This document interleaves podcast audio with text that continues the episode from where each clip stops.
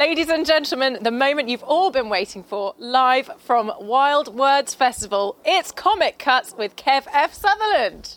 Hello. Comic Cuts. Uh, we're looking at a panel, and we comprise a panel. There's a few of us. So the panel sees a panel, and we talk about the comics. From a panel, we discuss, and we call it Comic Cuts.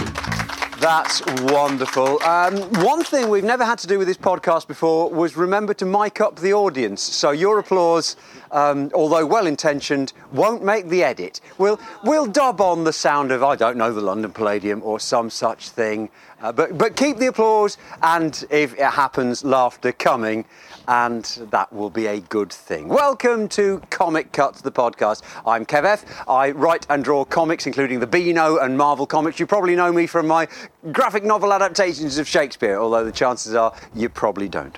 I have with me on the stage here at the Wild Worlds Festival in Hertfordshire. We'll dub in some applause there. I have here with me on the stage two authors who have uh, already exhausted themselves by performing for the last day and a half in front of people. Uh, if they have energy, any energy left, they have brought with them a comic panel which we're going to look at and discuss. On my right, I have creator of Box Trolls, Alan Snow. And uh, to my left, I have an author of romantic fiction who doesn't write under this name, but does have a name. Her name is Jeev Chakra. Chakra. Charika. Jeevan Charika. Yeah. Jeev Charika. Charika. Yeah. Jeev Charika. That'll edit beautifully. what my two guests have each brought is a panel from a comic. We're going to try and identify that panel and talk about it and anything it inspires. Maybe we'll learn something about comics that we didn't already know, or maybe we'll just show off and have a pleasant chat. In half an hour, we'll know how this has panned out. So, uh, Alan, welcome. How do? Uh, now, you hailed originally from sunny Trowbridge, according to your talk we heard yesterday. Well, uh, South East London uh, to Trowbridge in, uh, at the age of 10, tw- uh, 12 it was, and then I've been around the West Country ever since. and would I be right in assuming that you are branding the people of Trowbridge as box trolls? Uh, no, I'm branding the politicians of Trowbridge as box trolls, and, and it, it, it's it's largely a political spoof on the small town politics of Trowbridge. It's sort of Monty Python meets Dickens in Trowbridge. So, we have the West Country represented. We also have, I believe, Halifax and Sri Lanka with Jeev. Yes, okay. Yeah, let's do that. Now, does your writing draw more on characters from Halifax or characters from Sri Lanka? Probably neither, to be honest. It's just uh, they're made up. So I just make them up out of my head. This is very interesting. Uh, Do we benefit more from basing our work on stuff we know or really going on flights of fancy? Um, I think both are fine. Uh, flights of fancy are really fun. Um, I think you probably can't escape basing things a little bit on what you know because that is in your head. So what you know probably comes out whether you intend to or not.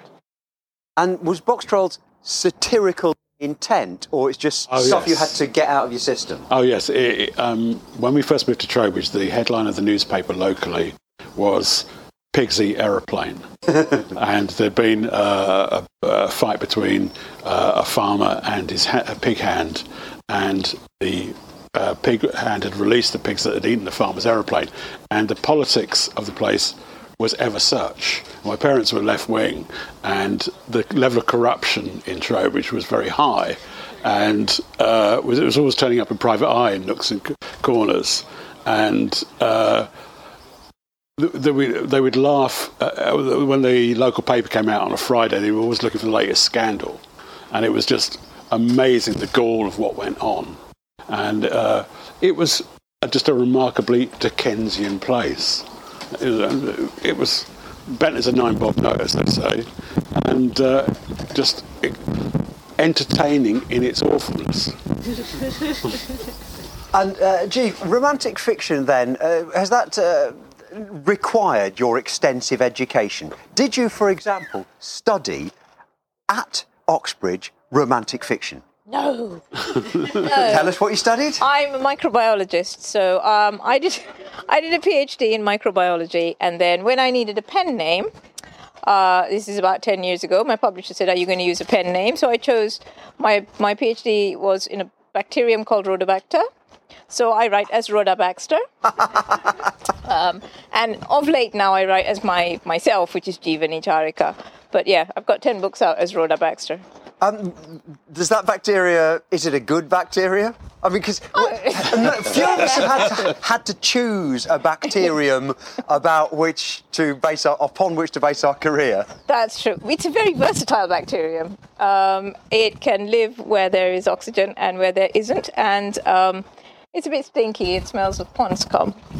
Uh, but it does make some very bright colours when it's not got oxygen. You really didn't want anybody to research the backstory of stinking like pond scum when you were coming up with that name.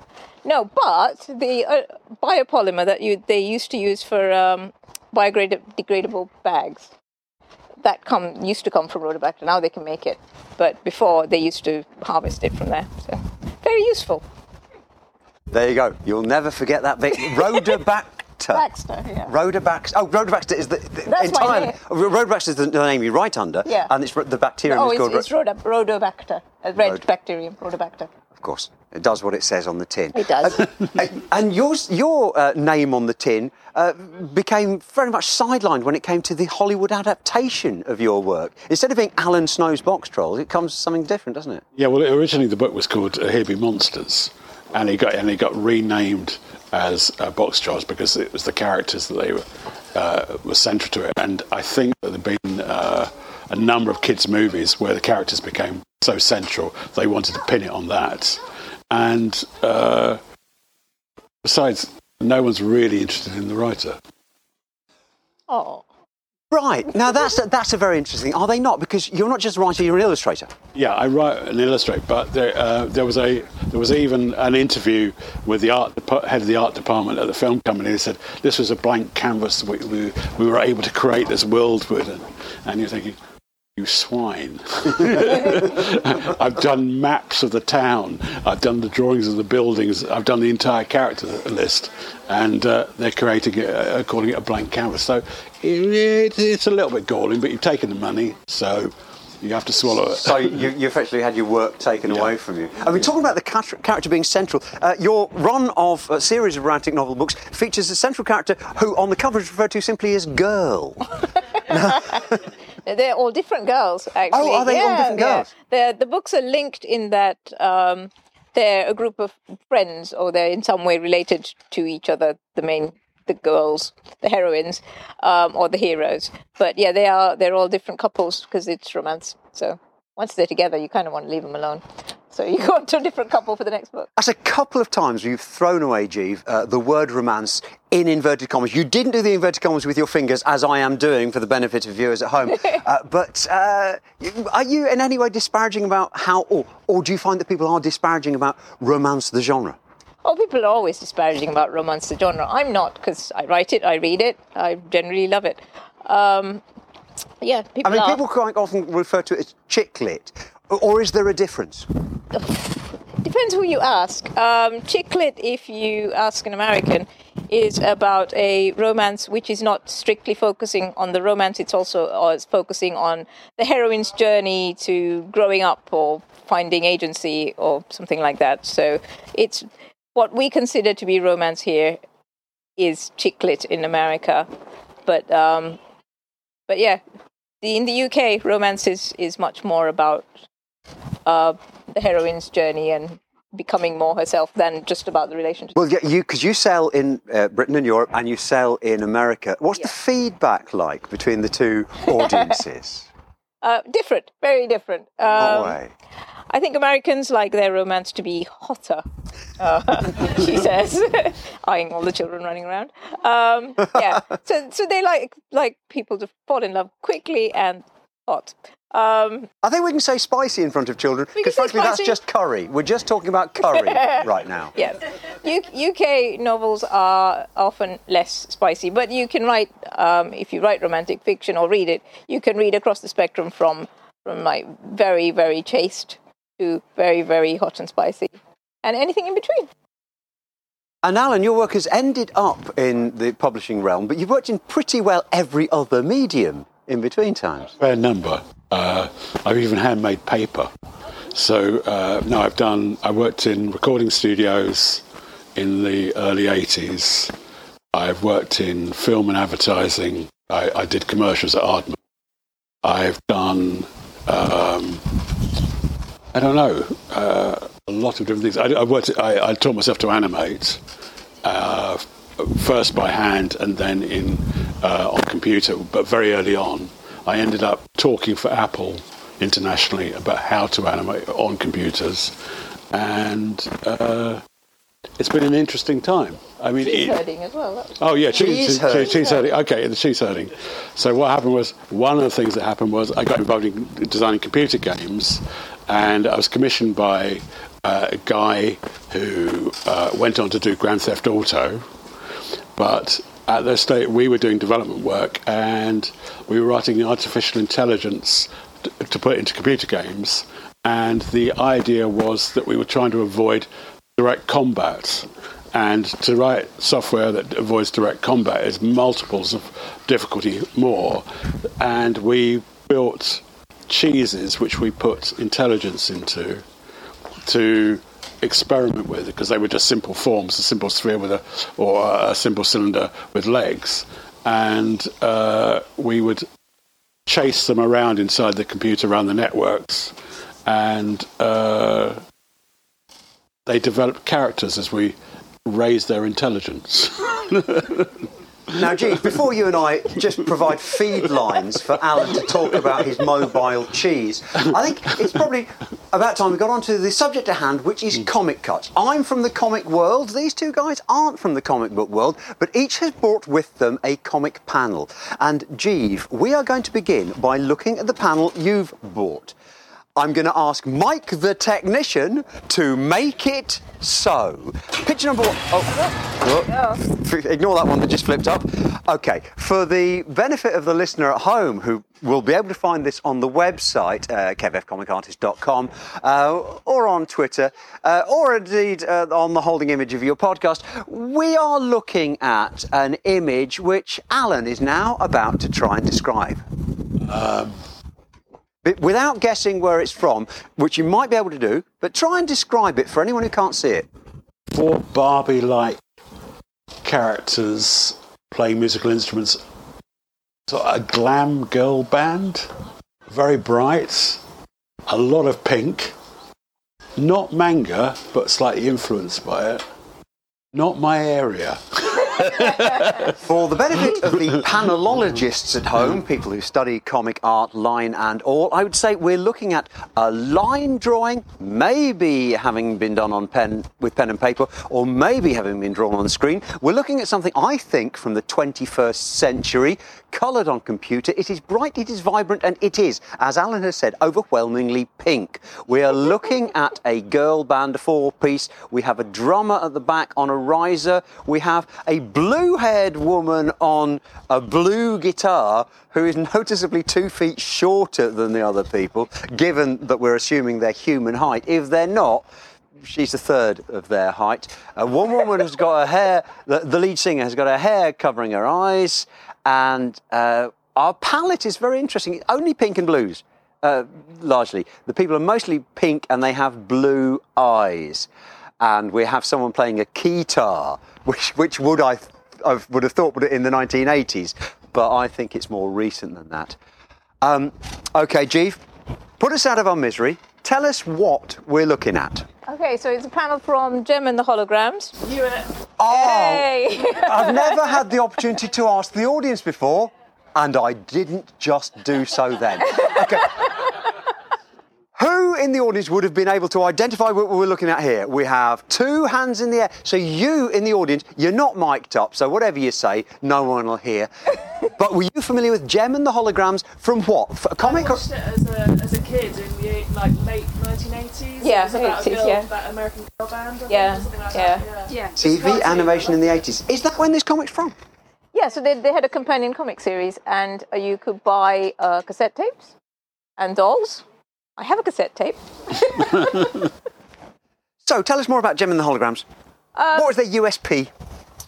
Well, uh, so there's, there's an orphanage, and uh, there are these two sisters. Wait, wait, wait, we glossed over the orphanage There's part of it, Swift. yeah. uh, which somehow is run by Jem, who's actually in real life Jessica, uh, Jerrica, sorry, and she's got these magic earrings that her dad left her, and um, when she taps them, hologram called Synergy appears, and she turns into Jem, who is a rock star.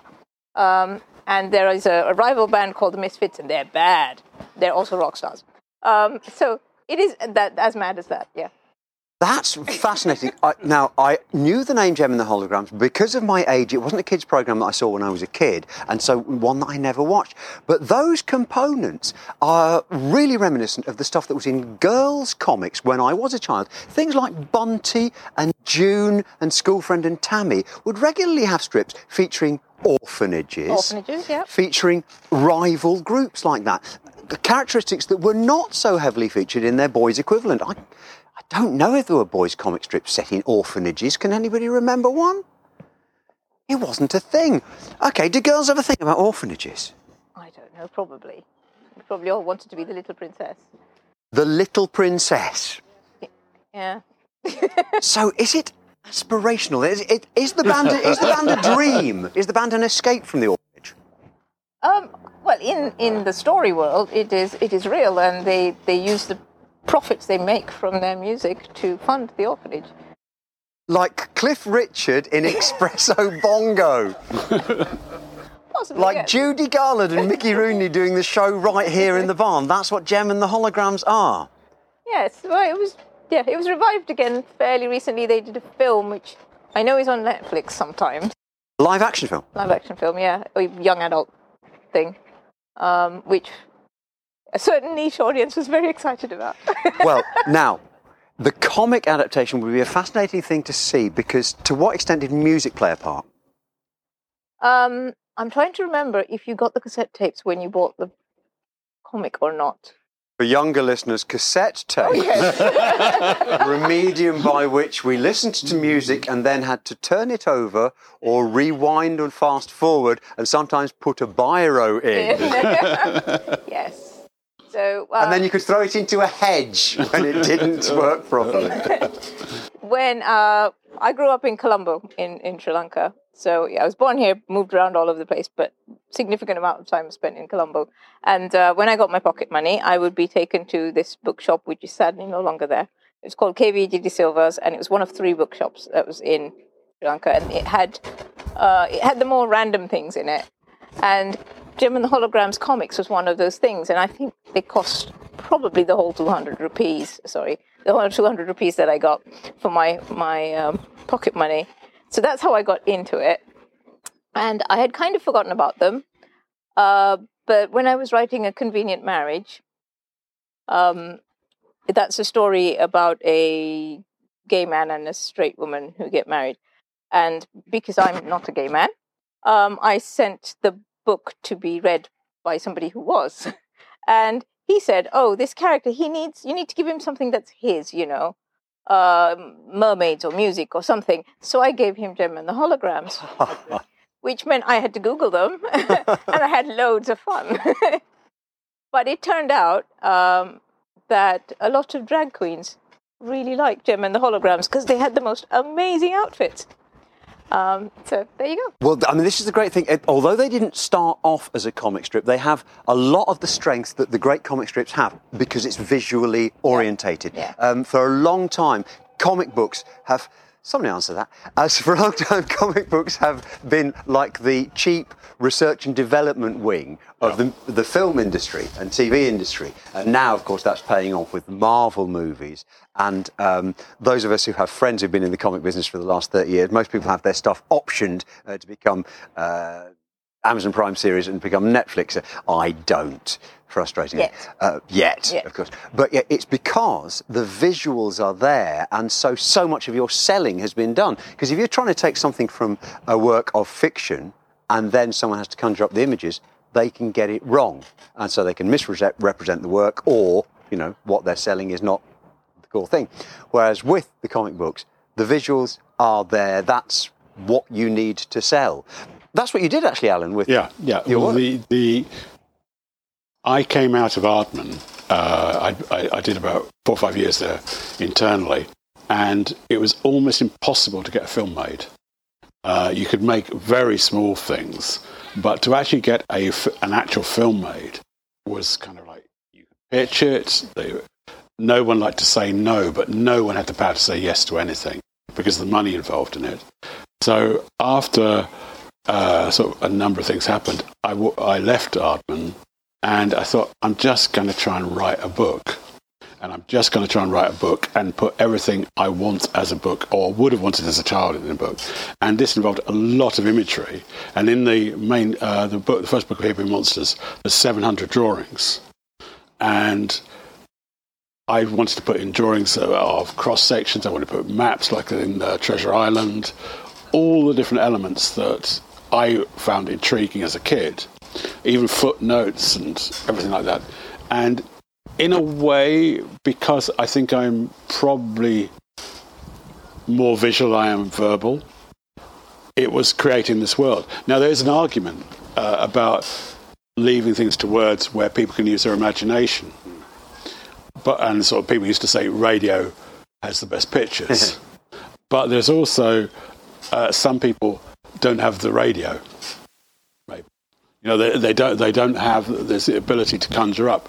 And if you actually do go out on a chase uh, and chase down kind of imaginings of your own, and and you have the ability or some ability to to p- portray them on paper, it allows people, I think, the space and the world to move around in.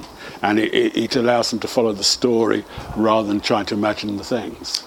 Well, also, when you're selling to international markets, if you're there, if the visuals are the strength, then replacing the words is well easier than having to replace the visuals. Yeah, yeah. I mean, it's interesting. The, the book did very, very well in France. It did better than here. And uh, I put it down to the quality of the translation, which was creative. Um, it was, uh, uh, but it was. I think that the whole book was uh, picked up because it was so visual, and um, I'd wondered why no one had done this before. But it took me two years to come to the answer. It was because there was so much work involved. you know, it was it was a massively involved piece of work, and I contracted for three books. Two and a half got done, and uh, the film got made and things like that. But it's it tailed off by the time I practically finished the the third book, and um, it, it it was a difficult, long journey and an interesting way of going about it. But it produced something that, in the end, I would have wanted as a kid. Interestingly, Jem and the holograms must date back to the days of cell animation. Those would be drawings rather than computer animation. Yeah. Computer Yeah. animation Yeah, yeah. can allow an awful lot more of line drawing style animation to be done faster. Then, um, the animation you usually was a bit ropey. What was the quality of Jem and the holograms animation? Rough. Very rough. In the audience, we have heads bobbing from side to side in the universal meh. Um, When you look at it on YouTube now, yeah, not great. But one of the big strengths uh, that we see from the image we're looking at is a thing that happens a lot in comics, happens in animation too. If you're doing it in a line drawing, the rules of uh, science and gravity Yeah. don't have to be obeyed. I mean, people can have s- shaped heads shaped like plectrums. That goes without saying. They can also do things with their hair that you can see why drag queens would pick up on this because if you could achieve impossibly high hair like that, you would be winning. Um, other parts of the body seem to defy gravity in similar ways. and they're echoing a thing very, very popular in the superhero comics, which we have, uh, I have grown up in, and we've all become familiar with, and that is that clothes have no wrinkles and are entirely skin tight, as if those clothes have been spray painted on a perfect body. Um, again, I don't imagine, can't imagine what happens when that is made into real life. Yeah, they, they made it very much as a, a aimed at a younger audience Right. they made it, and so they. Did they CGI the hair? Um, They spray on the remember. I don't know, clothes? They didn't spray on the clothes. They they I think they just had very elaborate wigs. Because that happens a, a lot when we make things from uh, superhero comics into real life that you realise they'll be ridiculous if you, well, Asterix books, a perfect example. Those have been made into films. And if you were to retain the ponytails, the ridiculous ginger moustaches, uh, the stripy trousers, and the uh, silly helmets with wings on, helmet, you would yeah. have the Gerard Depardieu films. They're f- awful. Well, we have been looking at Jem and the Holograms, the comic strip adaptation of the 80s animated TV series brought in by Jeeve. I think the time has come for us to look at what Alan has brought. Mike, can you do the honours? Oh, okay. For the benefit of the viewer at home, we are looking at an image that, um, to many people, will defy description. Let's hope it doesn't defy Jeeve, because uh, Jeeve, you're going to describe it to the viewers who can't see it. Thank it. you. Um, they're sort of underwater people, not quite mer people because they've got legs. Um, it's uh, it's a color image. The it's got sea people, sort of seahorse people, maybe. One's got a tail like a seahorse. Uh, they're all pink. There's a family. There's a there's a, a dad and a mum and two kids by the looks of it, and they are sitting amongst uh, starfish and seashells and anemones, and there is a castle in the background, and there's bubbles rising, which is how you know they're underwater. As they say, if you know, you know. and there will be a lot of people who are listening to this description of underwater people and immediately visualizing this image because this was a popular image. That is to say, this image was seen in many, many comics for many, many years. Mostly, I think, from the end of the 1960s to the middle of the 1970s. Uh, for the panelologists at home who study line art and such things. It is a style of art that crosses over between Madison Avenue advertising illustration and comic strip design from the DC and Marvel type comics of the 1960s. 70s, which is where it would have appeared. These people are disturbingly pink. They have the spines and tails of Seahorse. seahorses, thank you, but the body and legs of, I would say, Dick Van Dyke and Mary Tyler Moore.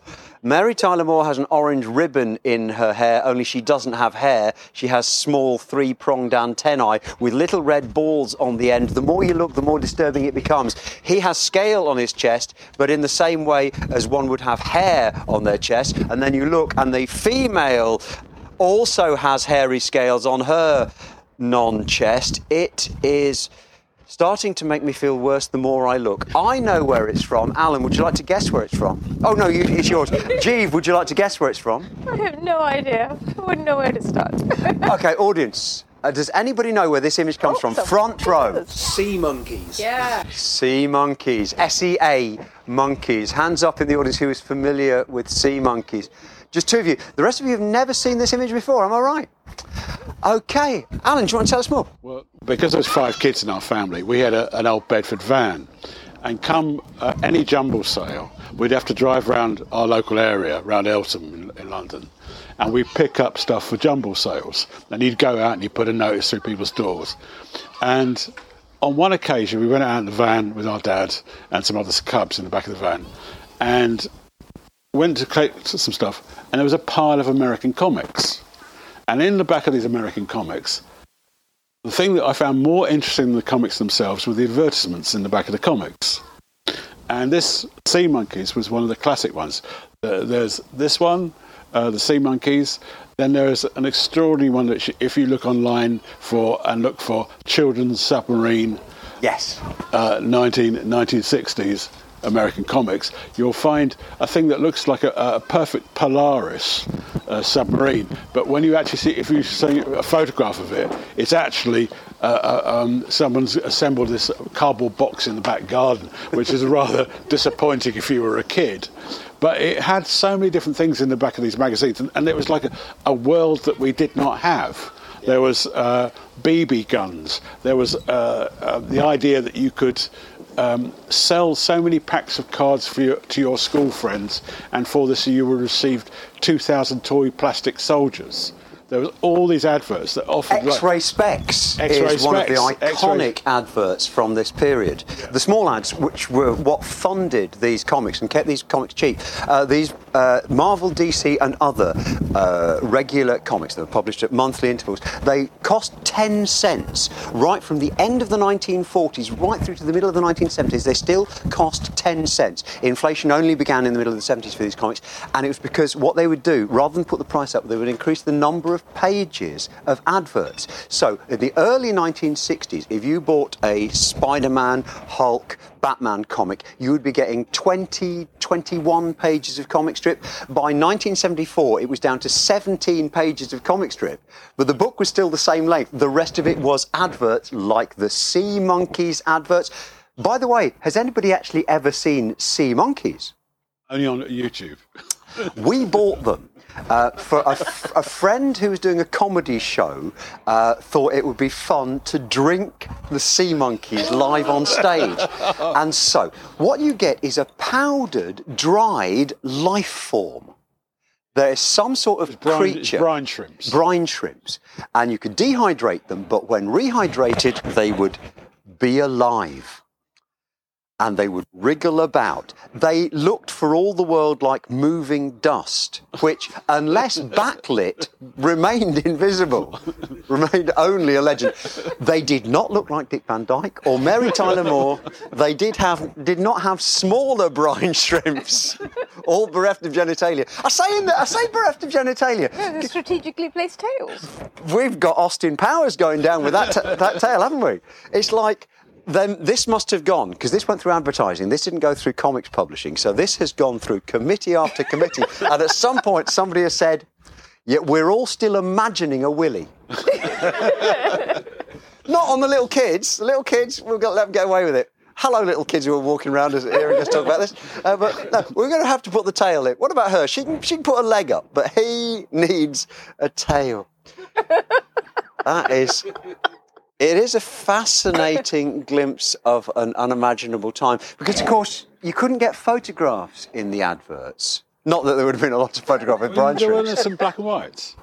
There were there Charles were- Atlas. Charles Atlas was a very bad photo, wasn't it? But yeah, Yeah. because the reproduction was so poor, which is why there were line drawings, which is why you could get away with the drawing of the own your own nuclear sub, with a drawing of little kids standing beside this sub, which bore no resemblance to. I think when you got the thing, it probably had a drawing on the side, and so you had actually got what you'd seen, Yeah. but not what you imagined you'd seen. No, no, no. I mean, it, it was this imagined world of these adverts uh, being almost parallel with the with the superheroes. You you know, like suddenly.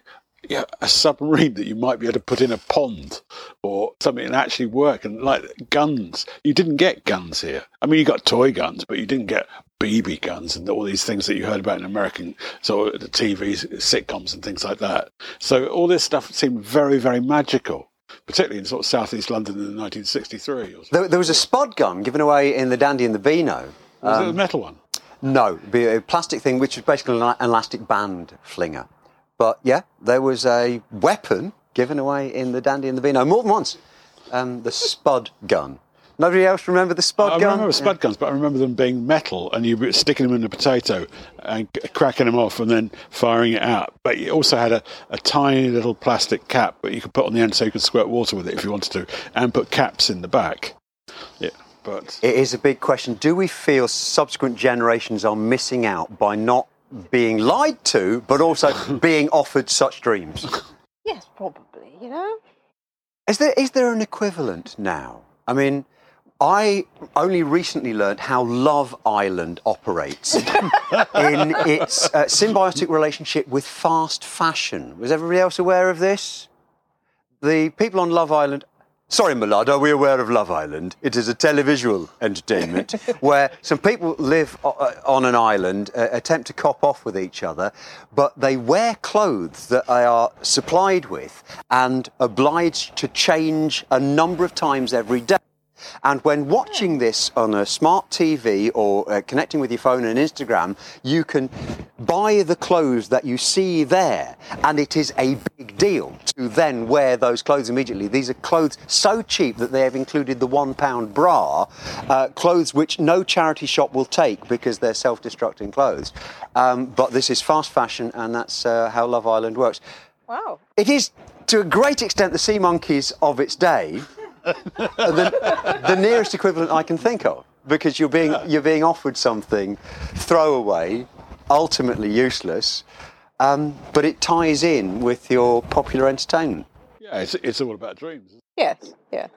If I buy this piece of clothing, I will look like that temporarily. Or at I- all. And I But will yeah. have performing monkeys in my aquarium. What was what was going through the mind of the child who sent off for the sea monkeys? Oh, uh, aspiration. I mean, I did, and I never got anything back.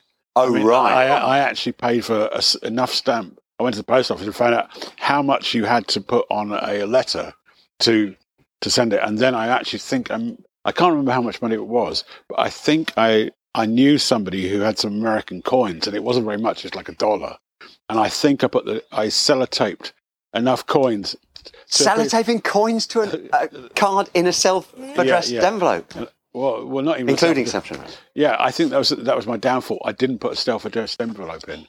They couldn't have sent you your sea monkeys. You know, I didn't get them. Oh. I didn't get them. I mean, they may have arrived since, but I, there's no evidence of it. on the top 10 list of things that one generation will have great difficulty explaining to the next, somewhere between dial telephones and the cassette recorder is the self addressed envelope and the necessity of attaching coins with sellotape to a card. Magnificent. Well, we have just been looking at the Sea Monkey advertisement. Artist unknown, unless you at home know better. And previously, we had been looking at Jem and the Holograms, the spin off comic. If you'd like to see more of this sort of nonsense, then find Comic Cuts, the panel show, wherever you get your podcasts from. And if you want to hear more from our contributors today, Jeeve, where do we find you? Uh, you can find me on Twitter at Rhoda Baxter or uh, on my website, rhodabaxter.com or jeevanicharika.com. And Alan, where do we find you? Oh, occasionally on Amazon. occasionally on Amazon. I, I don't really do social media as much at the moment, uh, but I will have to correct this. And what are we looking out for from both of you next, Jeeve? Uh, my book, Playing for Love, is out in paperback, audio, and ebook uh, now. And uh, book two is coming out in October. We don't have a title for it yet. Are these as Rhoda Baxter? These are as Jeevanicharika. And Alan? Um, a autobiography for children called Bad Child. Um, Oh, it's a great title. Uh, it's uh, about my reprobate youth with certain things censored out because it was quite bad. but it, it invol- involves me and uh, brothers and sisters going wild in the country in London as kids, and it vo- involves uh, building hot air balloons, accidentally burning down a Dutch barn. Um, a, a number of food poisoning incidents, exploding bottles, some work with explosives, the police, and a number of other things. But yeah, bad child. I would like to hear it for both of my guests and also for Emma Byrne and everybody here at the Wild Worlds Festival. Let's hear it from you, the audience. And chiefly yourself. Thank you and good night.